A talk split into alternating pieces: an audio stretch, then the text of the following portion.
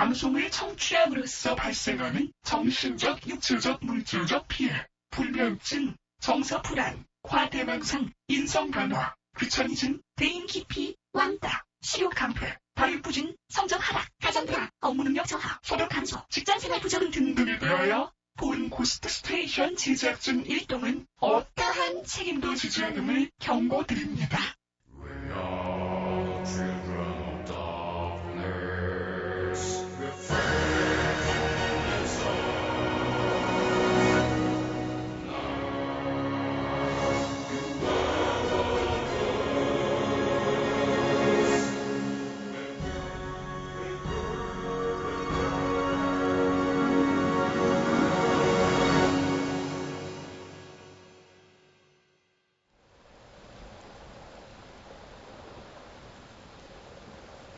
도대체 어떤 이유로 그를 만나게 된 것인지, 또 누가 누구에게 먼저 말을 걸었었는지, 처음으로 나눈 말이 무엇이었는지, 그런 것은 기억이 나지 않지만 뭐 그렇게 중요한 일이 아니다라는 생각도 든다. 그는 내가 탄 기차에 옆 통로를 지나가던 길이었는데 정신을 차려보니 어느새 내 앞에 앉아 있었다. 그는 첫인상에도 그다지 경계심이 들지 않는 따뜻하고 온화한 인상이었지만 매우 기묘했다. 그의 눈은 부드럽게 웃고 있었지만 몹시 통곡하는 것처럼 보였고 그의 눈은 반짝였지만 동시에 매우 늙고 지쳐 보였다. 왠지 모르게 나는 그가 누군가에게 쫓기고 있다라는 사실을 알 수 있었지만 한편으로는 그가 내 앞자리를 결코 떠나지 않으리라는 것을 알고 있기도 했다. 살다 보면 가끔 그런 순간을 마주대할 때가 있다. 내 마음 속에 있는 깊은 곳에 있는 이야기를 이 순간 이 사람한테만은 털어놓아도 좋으리라 라는 그러한 안도의 느낌과 또 울고 싶어지는 묘한 느낌이 교차하는 그런 순간. 나는 처음에는 그가 내게 말을 하고 있다라고 생각을 했지만 정신을 차려보니 내가 그에게 말을 하고 있었다. 그러나 다른 한순간 그가 내게 이야기를 하는 것이 아니라 노래를 불러주고 있다라는 것을 깨달았을 때는 오랫동안 숨겨왔던 내 안쪽에서 말라버린 눈물이 그렁그렁 차오른 다음이었다. 산다는 게 무엇인지, 올바르다라는 것은 무엇인지, 또 나는 누구인지 이런 류의 질문들을 살면서 굉장히 빨리 깨우치게 되는 것은 이런 류의 질문들은 마음 안쪽에 숨겨두어야지 이것을 마음 밖으로 끄집어내서 이야기를 했다가는 또래들에게는 잘난 척하는 재수없는 녀석이란 소리를 듣기에 딱을 맞은 것이고 선생이나 부모들에게는 그렇게 해가지고서는 너는 살아남을 방도가 없다라는 식의 한심한 눈길을 마주대야 하게 될 뿐이라는 걸.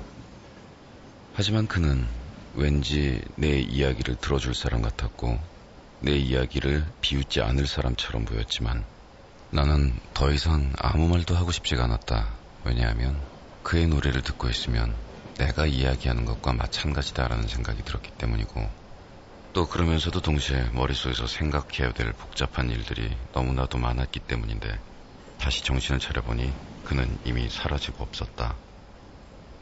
내가 당신에게 권하고 싶은 이야기는 지금 바로 눈을 들어서 당신의 앞에 앉아 있는 여행자가 하는 이야기에 귀를 기울여 보라는 것이다.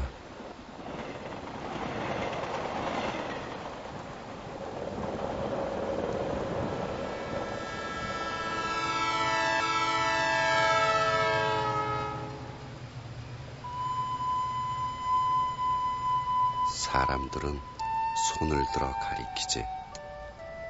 높고 뾰족한 봉우리만을 골라서 내가 전에 올라가 보았던 작은 봉우리 얘기해 줄까? 봉우리.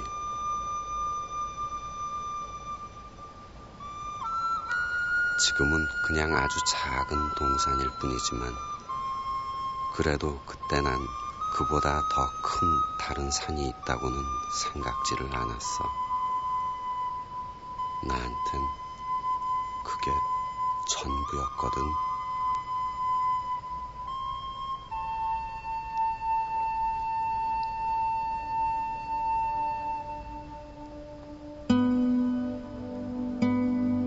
혼자였지. 난 내가 아는 제일 높은 봉우리를 향해 오르고 있었던 거야. 너무 높이 올라온 것일까?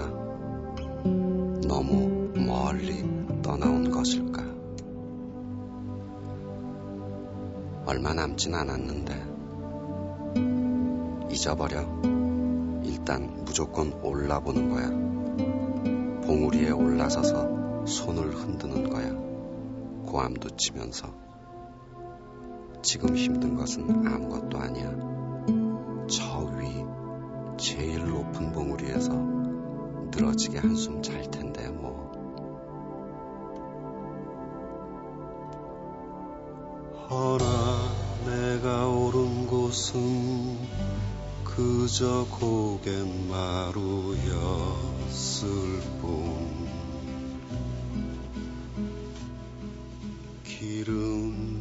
다시 다른 봉우리 오늘부터 나흘간 고스트 스테이션은 포크 음악에 대해서 이야기를 합니다.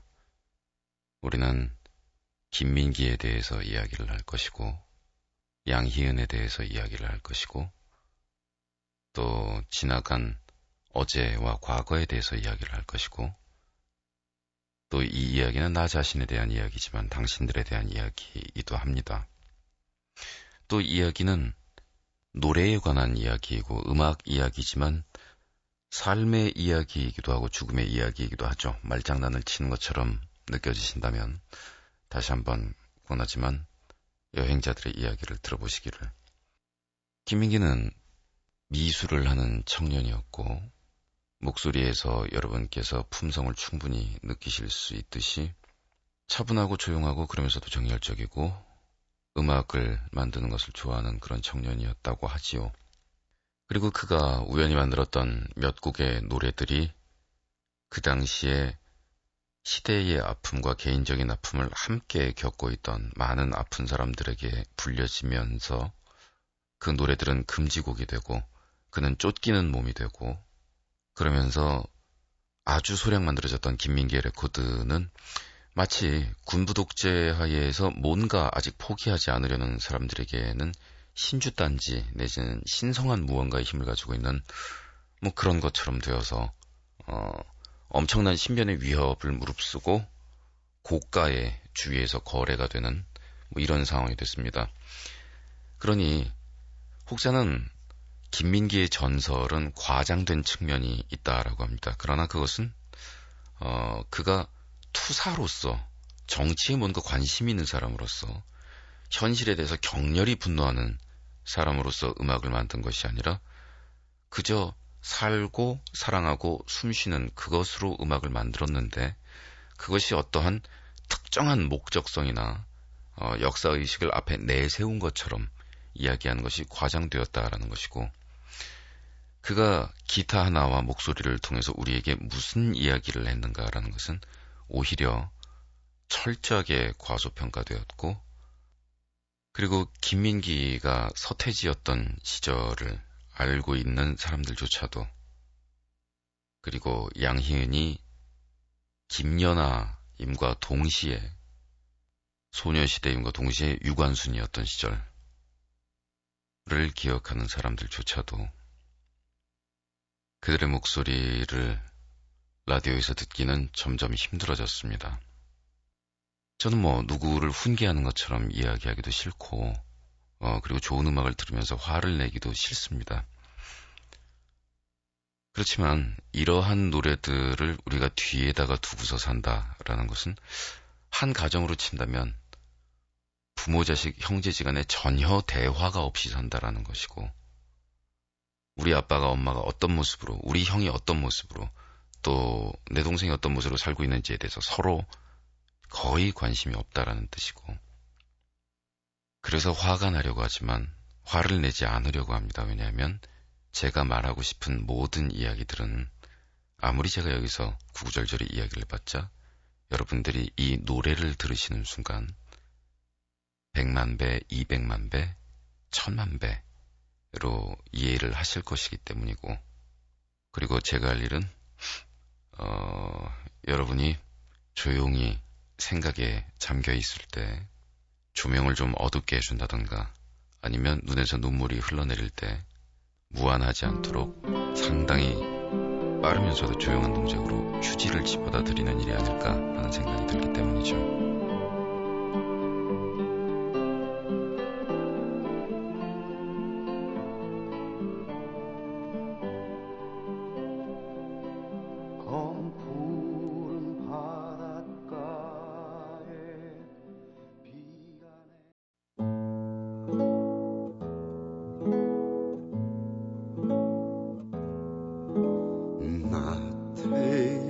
서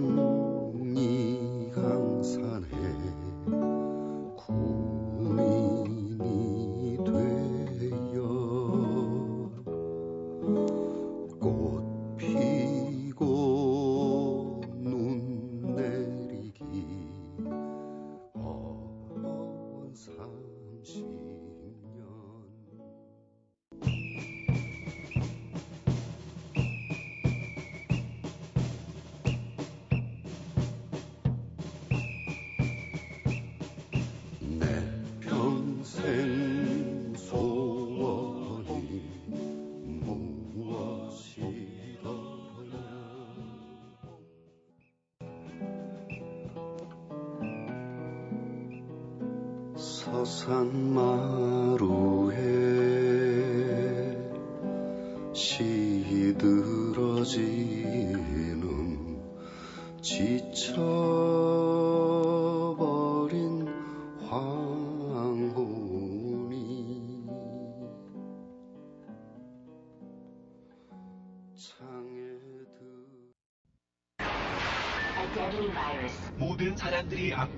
이러스에 감염 수많은 악플에 면역이 된단 한 명의 가수가 살아남는다. 내 이름은 신 아니 로버트 네빌 3년째 살아있는 사람을 보지 못했다 The radio drama never dies. 몰려온다. 자, 역시 IPO에서 차단해. 경고, 발랄한 토끼가 나타났습니다. Warning. Shutting. Oh my god. Coming soon. 레지던트, 악플. Ghost Pictures. 고대 중국의 가장 위대한 사상가 놀자. 그의 명성은 공자를 압도했고 맹자를 물로 보았다. 장자의 무의자 연설은 인간이 놀고 먹을 때 가장 행복하다는 그의 무의 도식설을 표절한 것이다. You study very hard, you die bad. You play very hard, you die good. 놀자 가라사대 장자가 사상 가면 파리가 세다.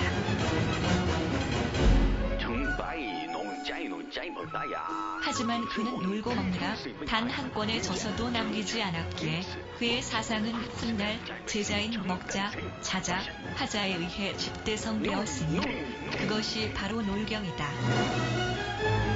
놀자의 34대 기승자, 놀교 교주 신해철이 전하는 주옥 같은 이야기. 놀경.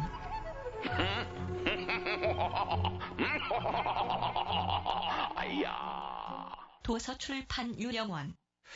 아마도 양희은의 목소리를 익히 알려진 노래 아침 이슬을 통해서 들어보신 분들이라면 양희은의 이미지를 아주 힘있는 노랫말 가사를 정말 아름답게 표현하는 그 목소리와 뭔가의 그 신념과 이 번쩍이는 눈빛에 찬 뭐 약간의 여장부 이미지 플러스 뭐 이런 것들을 느끼실지 모르겠습니다만은 그렇게 생각을 하신다면 어, 물론 저 역시 양희은이라는 아티스트를 뭐 절반 이상 이해하고 있다라는 생각은 못합니다만은 그럼에도 불구하고 그러신다면 저는 감히 완전히 잘못 알고 계시다라고 말씀드리고 싶으네요.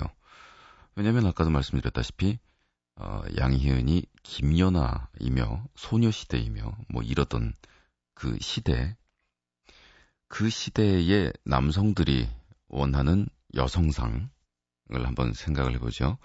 어, 굉장히 구태의연하게 한편으로는 그 남성으로서의 권위주의와 가부장적인 이런 느낌들을 못 버리고 있는 사람들도 있었겠으나 그 당시에 그렇게 거칠거나 전투적이거나 하지는 않지만 비굴하지도 않으며 어, 자기 가족에 대해서는 관대하고 상냥한 누이와도 같은 그런 목소리 그리고 연인으로서는 약간의 수줍음이 느껴지는 어색한 그런 목소리와 그러나 우리가 살면서 중요하다라고 생각하는 그러한 뭔가 몇 가지를 향해서는 우리 어머니에게서 느껴지는 힘있고 단호한 어조를 끊어서 이야기할 수 있는 어, 그러한 면에서 그 당시 시대가 원했던 가장 완벽한 연인임과 동시에 누이 동생과 동시에 누님임과 동시에 어, 그리고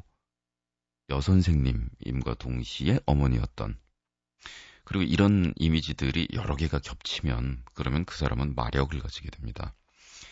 지금 들으실 노래들은 어, 양희은의 목소리 중에서 소녀틱한 목소리와 수줍음과 어, 그리고 부드러운 상냥함과 어, 그러니까 그 몇몇 주위에 아주 가까운 사람에게 밖에 잘 보여주지 않는 고 얼굴들 이 양희은의 긴 경력 속에서 표현이 되어 있는 몇 개의 노래들입니다.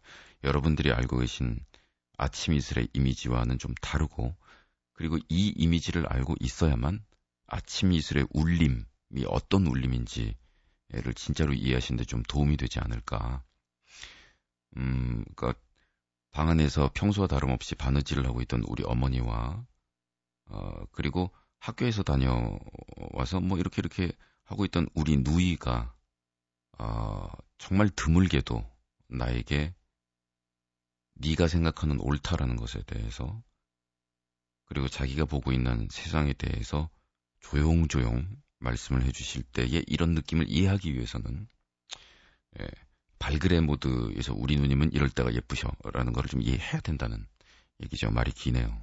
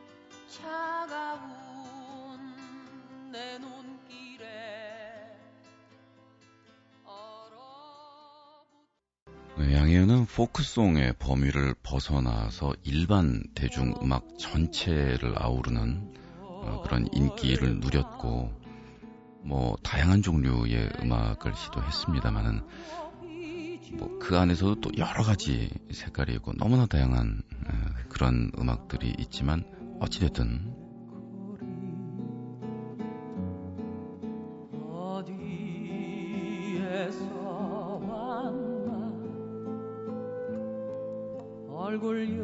우리 대중음악사에서 여성 스스로 또 여성이기 전에 한 인간으로서의 자존심과 자긍심과 영혼의 울림이 있는 그런 소리들 이런 것들을 저희 유행가의 또 다른 속성들이 지니는 그런 아름다움이 있긴 하지만 저희가 이 이전에 만나기는 굉장히 힘들었다라는 데에서 물론